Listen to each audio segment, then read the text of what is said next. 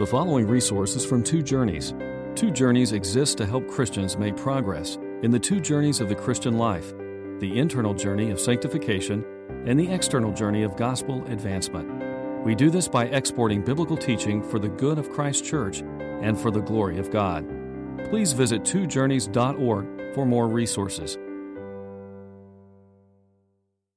This is uh, going to be my last message in Exodus. Um, going to be leaving uh, Exodus and going to something else, God willing, next week.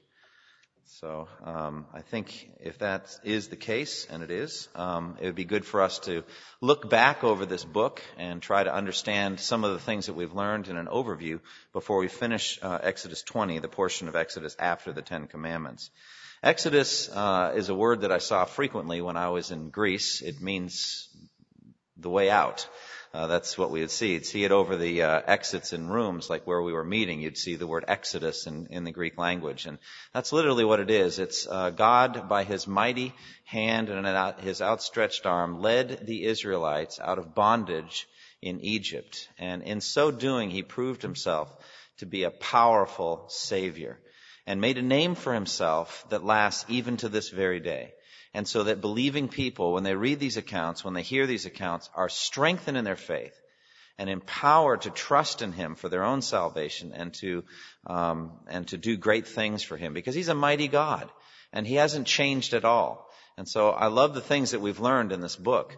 The book begins in chapter one with Israel in Egypt. They went there under the time, in the time of Joseph, uh, to escape a terrible famine in the promised land, and they enjoyed the best of the land, and Joseph a position of great authority. Uh, but the time came when Joseph died, and his bones were carried back to the promised land.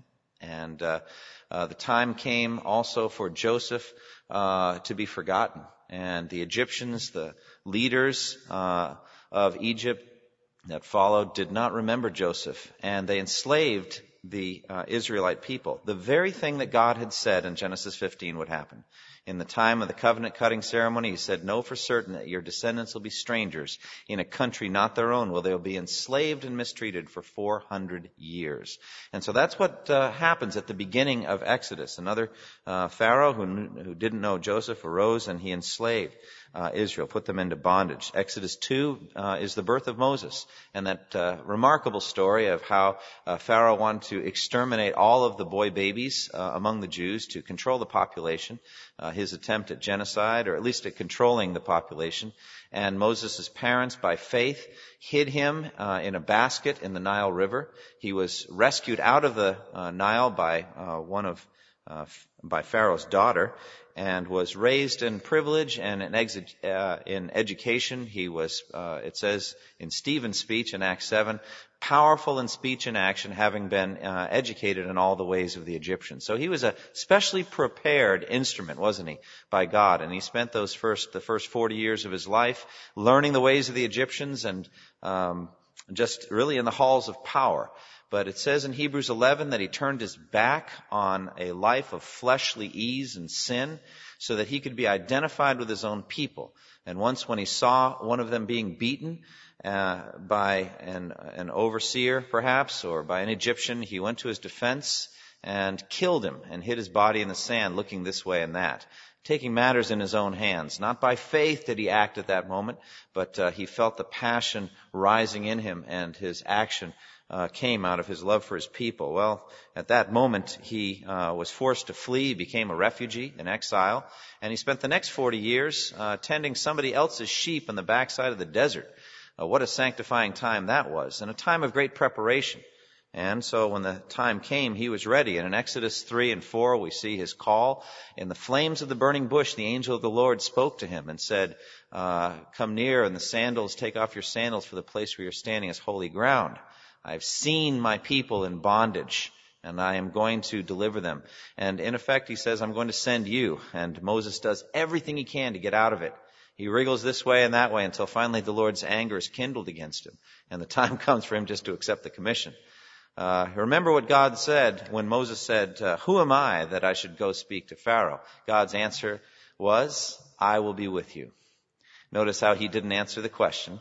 Uh, the question was, who am I? The answer is, you are irrelevant. The issue is, I will be with you. Now, I'm not saying that Moses was not specially prepared, that God wouldn't use his knowledge of the Egyptians and all that, and that he was a chosen instrument. All of that is true. But notice that God doesn't answer the question. The real issue is, is God with you or not? And so God sent Moses and he went. He returned to Egypt in Exodus 4 and he began to in, interact with Pharaoh and to say, let my people go. Uh, immediately the outcome was bad. Pharaoh intensified their labors. They were commanded to make bricks without straw. Uh, it got much worse uh, before it got better. And isn't that the way it is? God testing our faith, testing our resolve. It isn't easy. And so they were commanded to make bricks without straw. Same quota of bricks, but now they had to get their own straw. And the people began to grumble and murmur against Moses. Not the first time that would happen. Uh, they wanted to, uh, to blame him really for Pharaoh's wickedness and the hardness of Pharaoh's heart, but it wasn't his fault. In Exodus 6, verses 1 through 13, God encourages Moses and comforts him, comfort, comforts him even though God hadn't done anything yet. As Moses said respectfully to the Lord, you haven't delivered your people at all. And it's gotten worse. And now in effect he says, now stand back and see what I'm about to do. So Pharaoh gets his warning. Uh, in uh, chapter 7, verse 1 through 13, Moses and Aaron warn Pharaoh, let my people go, or terrible things are going to happen to you. And in effect, Pharaoh says, bring it on. I don't know the Lord, and I'm not going to let the people go. Who is the Lord? He says. That's a faithful statement, isn't it? Who is the Lord that I should let the people go? Well, alright, we'll find out who he is. We'll display his power, and so the plagues come. And from chapter 7 to chapter 10, we see the nine plagues uh, one after the other. Uh, each of them, in some way, uh, a judgment on Egypt's gods.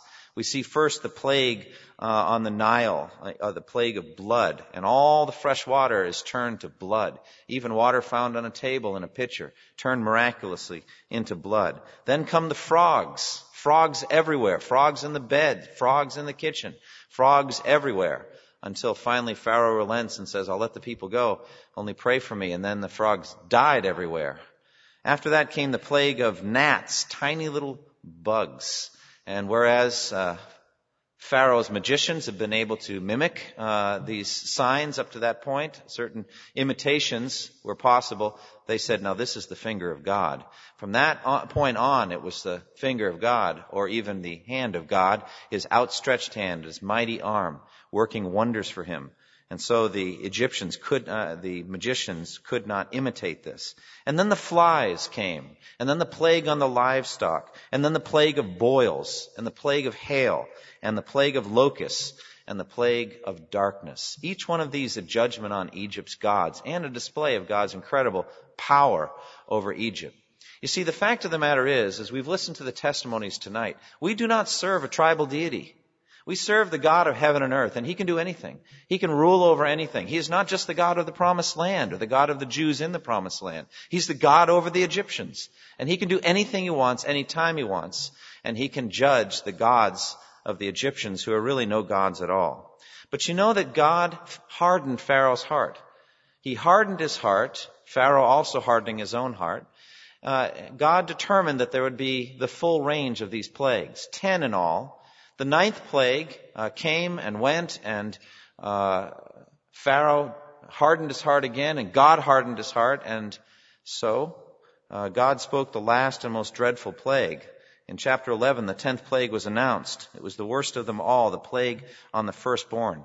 And God at that point provided um, a protection for the Jewish people in the Passover. In Exodus 12, we have the Passover described and how uh, a lamb was taken and certain provisions were made for the Jewish people. The lamb would be sacrificed and its blood would be painted on the doorposts and across so that when the angel of death saw the blood, he would pass over the Israelites. The clear indication was the Israelites des- uh, deserved to be judged every bit as much as the Egyptians. And without the blood, uh, the same judgment would have come on the Israelites.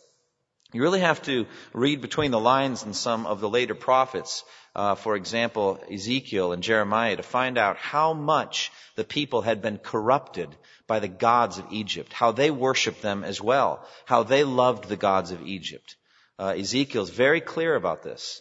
Uh, and so the people came out of, of Egypt, out of bondage, already with an allegiance to the Egyptian gods. And they deserved to be judged every bit as much as the, as the Egyptians did. But God made a way. The blood sacrifice. And uh, I'm sure that the sacrificial system and all of that, uh, the truth and the, uh, and the teaching of that very helpful for explaining the gospel, not just to Muslims, but also here in America. How can God be just and also the justifier of those who have faith in Christ? Except by an exchange, uh, a transfer of guilt onto the substitute and his blood on us and, uh, and his righteousness on us. All of that beautifully pictured in the Passover, isn't it? And it was no accident that Jesus was sacrificed or died uh, at the time of Passover. He was the Lamb of God who takes away the sin of the world. And so the tenth plague came, and the firstborn of Egypt did die, from the firstborn of Pharaoh who sat on the throne, all the way down to the firstborn of the lowest servant. Uh, but among the Israelites, those who obeyed the command uh, concerning the Passover, not one of the firstborn died. And so the Exodus occurs in chapter 12, at the end of chapter 12. The people are set free. They're, they're commanded to leave. And not only that, but they plundered the Egyptians. They went out with great wealth. They went out with, uh, with riches that were freely given to them uh, by the Egyptians. So they came out. They began to travel and they got to the Red Sea. And as they got to the Red Sea, you remember what happened. Pharaoh hardened his heart one more time, or actually the scripture says the Lord Pharaoh hardened Pharaoh's heart. Enough wasn't enough. He was enraged. He was filled with pride. And so he got out the best army in the world, the chariots, and the horsemen, and the foot soldiers, and they came to hunt down these uh, Jewish slaves and slaughter them by the Red Sea. The people were terrified, but God appeared in, in a pillar of fire and a pillar of smoke and uh, separated the Egyptians from the Israelites and protected them. And then uh, the Israelites cried out to God. And Moses cried out to God, and God said, Stand still and see the salvation of God. And he sent all night a wind which separated the Red Sea and parted it. And so the water was walled up on the left hand side and on the right, and the people crossed over on dry land. A great miracle. One of the greatest miracles that God ever did. But when the Egyptians tried to get in, you know, their chariot wheels were filled with miry clay and they couldn't move. And again, they discovered that the God of Israel was fighting for Israel against them, and they were terrified. Too late, though, because they were in the middle of the Red Sea and the water came crashing down, and Pharaoh's army was destroyed and their bodies washed up on the edge of the Red Sea. And so God did a great deliverance. Uh, the uh, destructive power of Egypt was destroyed forever. And God delivered his people and brought them across the Red Sea to the other side. And so in Exodus 15, they have a great big celebration. Uh, Miriam leads the women, and, and, there's a great song, the Song of Moses, and they sing and they celebrate uh, God's deliverance because God is a mighty God, and the horse and the rider he's thrown into the sea. So that's the whole first section. It's the story of, of the Exodus from uh, chapter 1 through chapter 15. Then uh, midway through chapter 15 up through chapter 19 is the journey to Mount Sinai. They travel to Mount Sinai and they're in the desert and it isn't long before they begin to grumble and complain against God and against Moses because there's no provision. There's no food to eat. There's no water to drink. And so God provides manna from heaven, bread from heaven, and also quail for them to eat. He also provides uh, for them water from a rock, and so the food, the bread from heaven, and the water from the rock, two incredible pictures of Christ, openly fulfilled. It says in the New Testament, fulfilled in Christ. You know, uh, God gave uh, you bread from heaven to eat, but it is not Moses, said Jesus, who gives you the true bread from heaven, for it is my Father who gives you the true bread. For the Son of Man, that's Christ, came down, and his flesh is uh, the bread of life. Uh, incredible pictures of that. And also it says in 1 Corinthians chapter 10 that the water that flowed from the rock uh, was a picture of Christ, the rock himself being Christ, the source of living water. And so God provided for their needs. And then finally they come to Mount Sinai. And out Mount Sinai, God uh, shows uh, his great power. And he terrifies the people. He tells them to consecrate themselves and to abstain from marital relations and to put a, a, fence or a boundary around the base of the mountain. And he gives a command that if anyone comes up on the mountain or even an animal comes up, it must be stoned. For now is the time for the law to be given to the people. God is going to descend on Mount Sinai in, in fire and darkness and in an earthquake and with a trumpet blast and with a loud command. And terror would come on all the Israelites. And in this way, he set the stage for the giving of the Ten Commandments. And then he gave the Ten Commandments. The Ten Commandments are in chapter 20, which we have seen again and again. I am the Lord your God who brought you out of Egypt, out of the land of slavery. You shall have no other gods before me. You Shall not make for yourself an idol in the form of anything in heaven above, or in the earth beneath, or in the waters below. You shall not bow down to them or worship them, for I, the Lord your God, am a jealous God punishing the children for the sin of the fathers to the third and fourth generation of those who hate me, but showing love to a thousand generations of those who love me and keep my commandments. You shall not misuse the name of the Lord your God, for the Lord will not hold anyone guiltless who misuses his name. Remember the Sabbath day by keeping it holy. Six days you shall labor and do all your work, but the seventh day is a Sabbath to the Lord your God. On it you shall not do any work, neither you, nor your son or daughter, nor your manservant or maidservant, nor your animals, nor the alien within your gates. For in six days the Lord made the heavens and the earth, the sea, and all that is in them, and he rested on the seventh day. Therefore the Lord blessed the Sabbath day and made it holy. Honor your father and mother, so that you may live long in the land the Lord your God is giving you. You shall not murder, you shall not commit adultery, you shall not steal. You shall not give false testimony against your neighbor. You shall not covet your neighbor's house. You shall not covet your neighbor's wife, or his manservant or maidservant, his ox or donkey, or anything that belongs to your neighbor. So that's the review. Now we come to the end of chapter 20.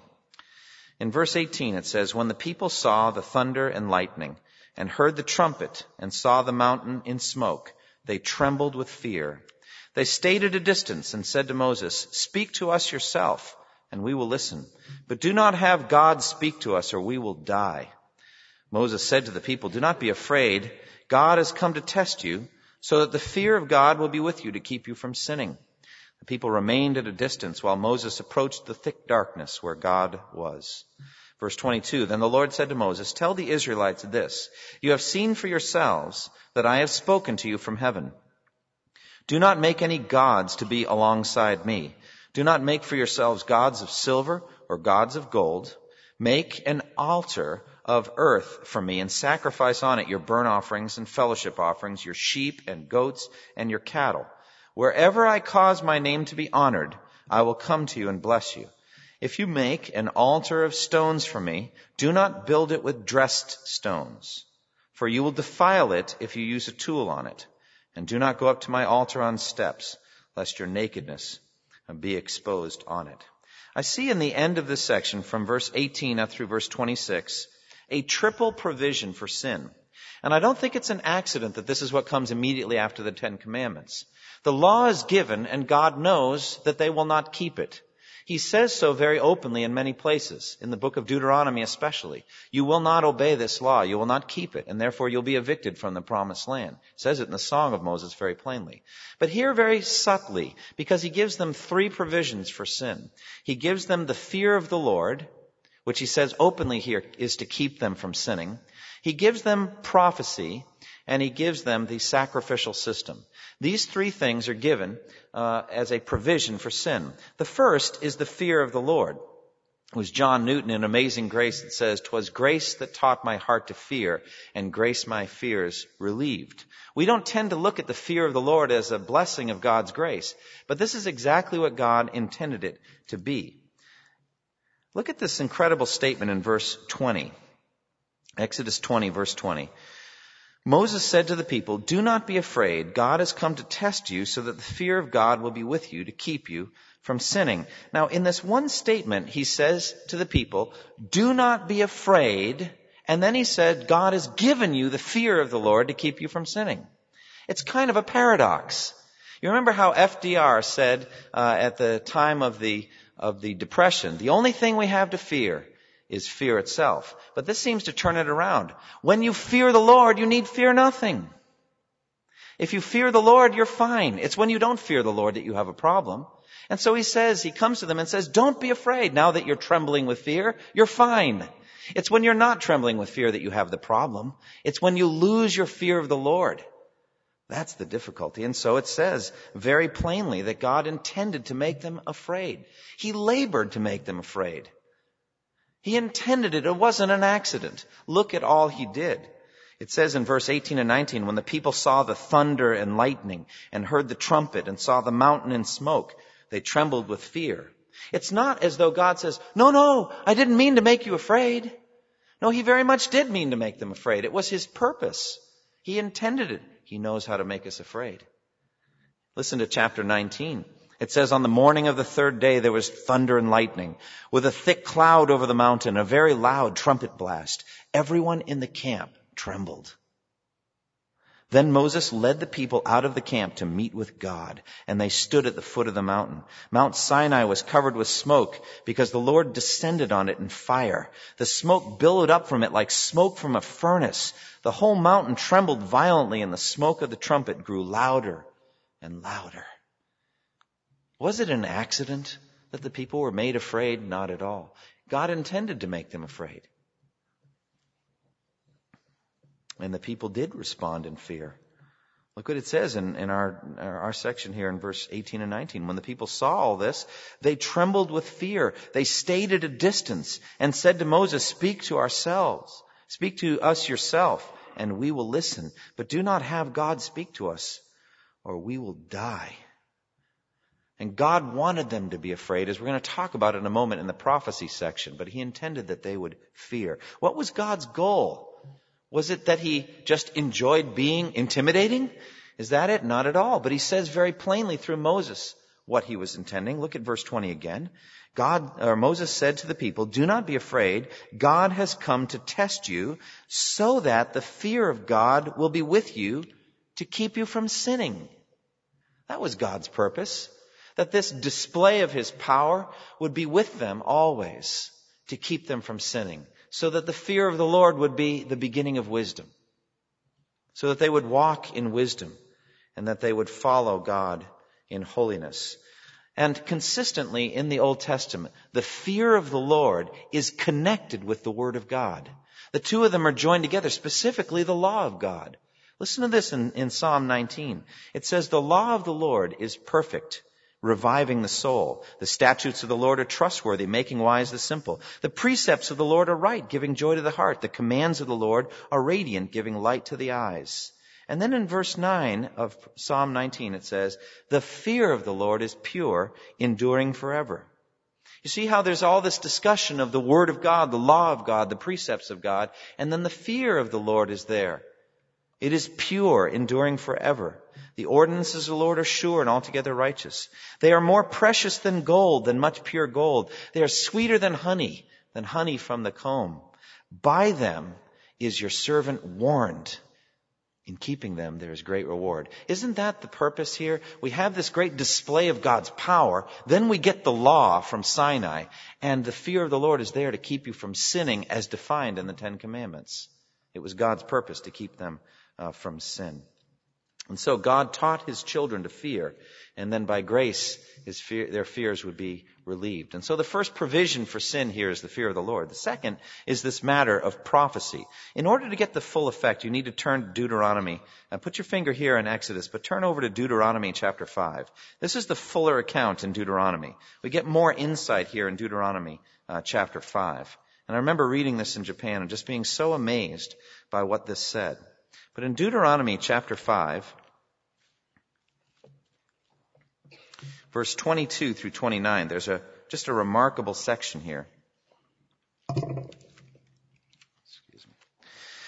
These are the commandments the Lord proclaimed in a loud voice to your whole assembly there on the mountain from out of the fire, the cloud, and the deep darkness, and he added nothing more. That's the Ten Commandments. He spoke the commandments, it says in Deuteronomy 5, uh, in a loud voice to the whole assembly on the mountain out of the fire, the cloud, and the deep darkness, and he added nothing more.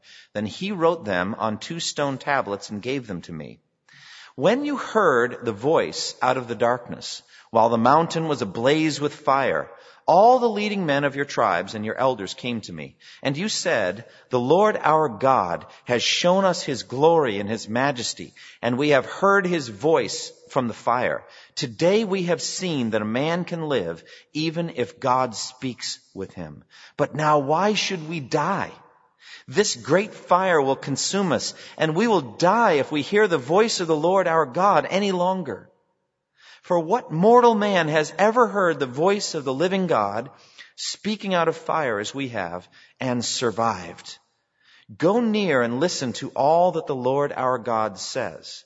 Then tell us whatever the Lord our God tells you. We will listen and obey. The Lord heard, heard you when you spoke to me. And the Lord said to me, I have heard what this people said to you.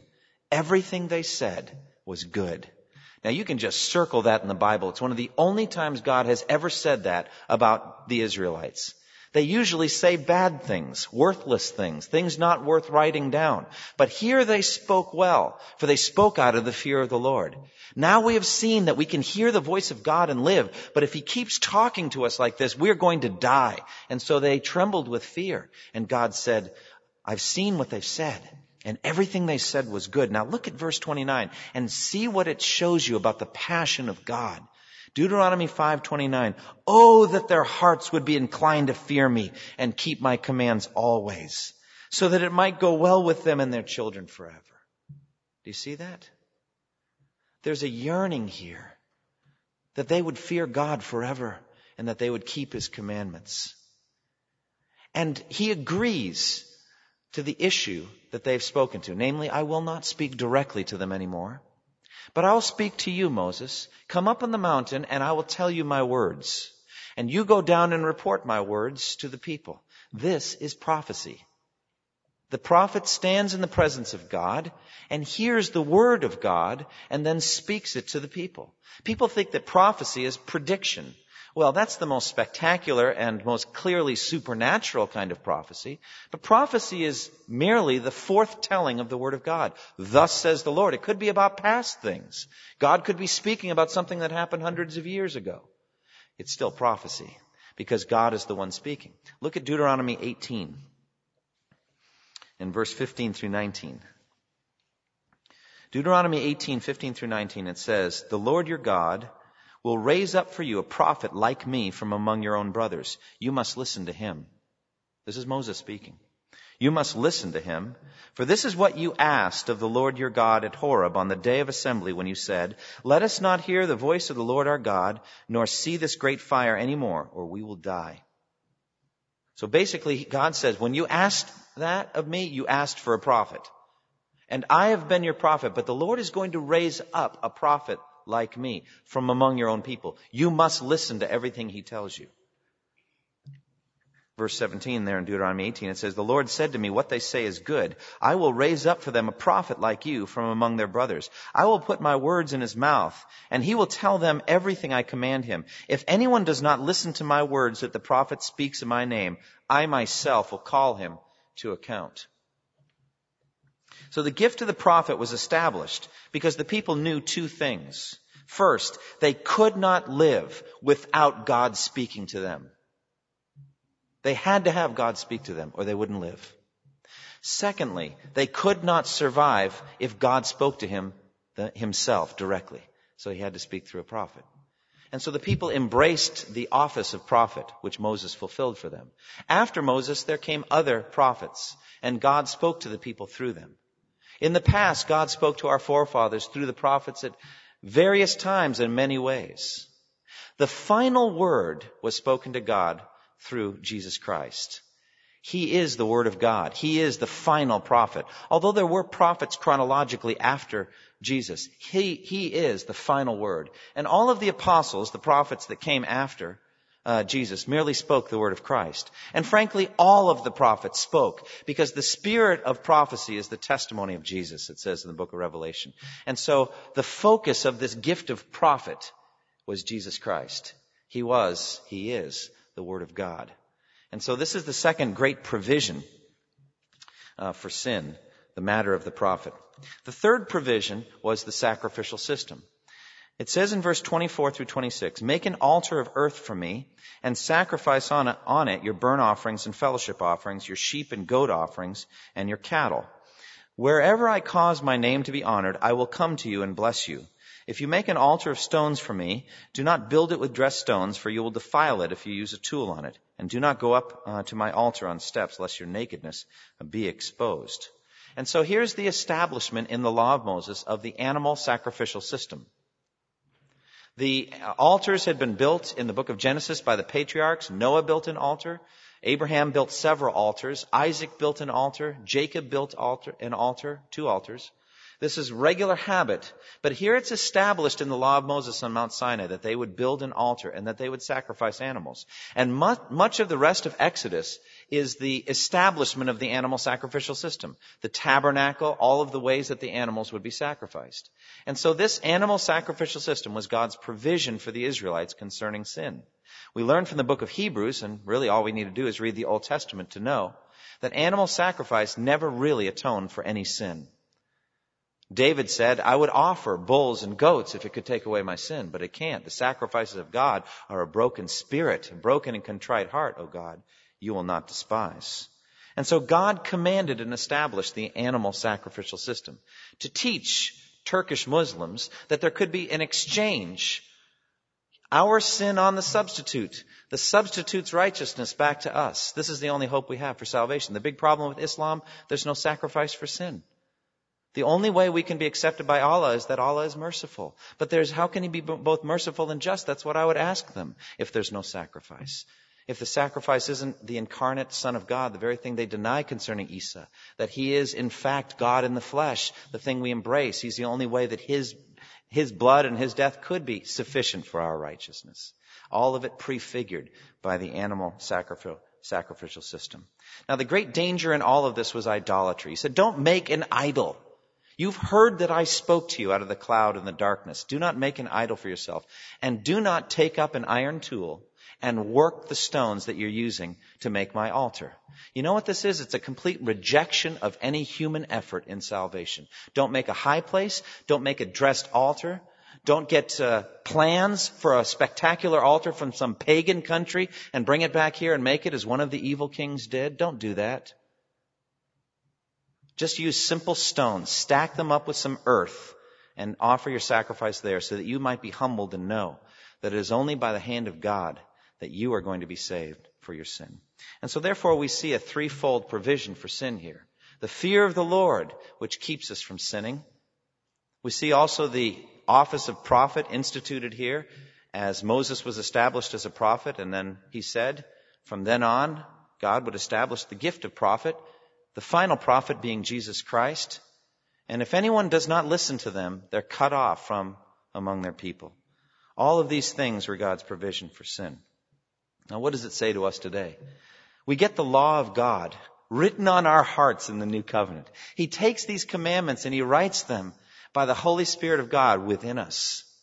We have the fear of the Lord abiding with us, along with the constant sense that we are adopted children of God. The fear of the Lord with us always, that we might honor Him and that we might walk in holiness and reverence. This is what the Spirit of God does. The tongues of fire coming, purifying us from wickedness. We have the Word of God, Jesus Christ, the summation, the fulfillment of all prophecy. He is the Word of God to us. But finally, He is the sacrifice. His blood was shed that we might have a full and complete provision for sin. So when you read the Ten Commandments, realize that every single one of those commandments you have violated in some way. Each of us have. We are not free in any of these. And frankly, even after we have come to faith in Christ, we still violate them. We still, we still covet. We still are angry with our brother. We may not murder, but we still have anger. We still have lust. We still break the Sabbath we still have other gods beside him. And so as a result, we need an ongoing cleansing for sin. So that in the end, God might make us as perfect and as righteous as Jesus. That's His provision. And so we have all of it in Exodus 20. What a remarkable thing. And aren't you looking forward to the completion of your Exodus? That Jesus might finally, in the end, lead you out of this sin cursed world where sin will be no more and you will be in the promised land. Let's keep following him until he has completed his saving work in. Thank you for listening to this resource from twojourneys.org. Feel free to use and share this content to spread the knowledge of God and build his kingdom. Only we ask that you do so for non commercial purposes and in accordance with the copyright policy found at twojourneys.org. Two Journeys exists to help Christians make progress in the two journeys of the Christian life the internal journey of sanctification and the external journey of gospel advancement. We do this by exporting biblical teaching for the good of Christ's church and for the glory of God.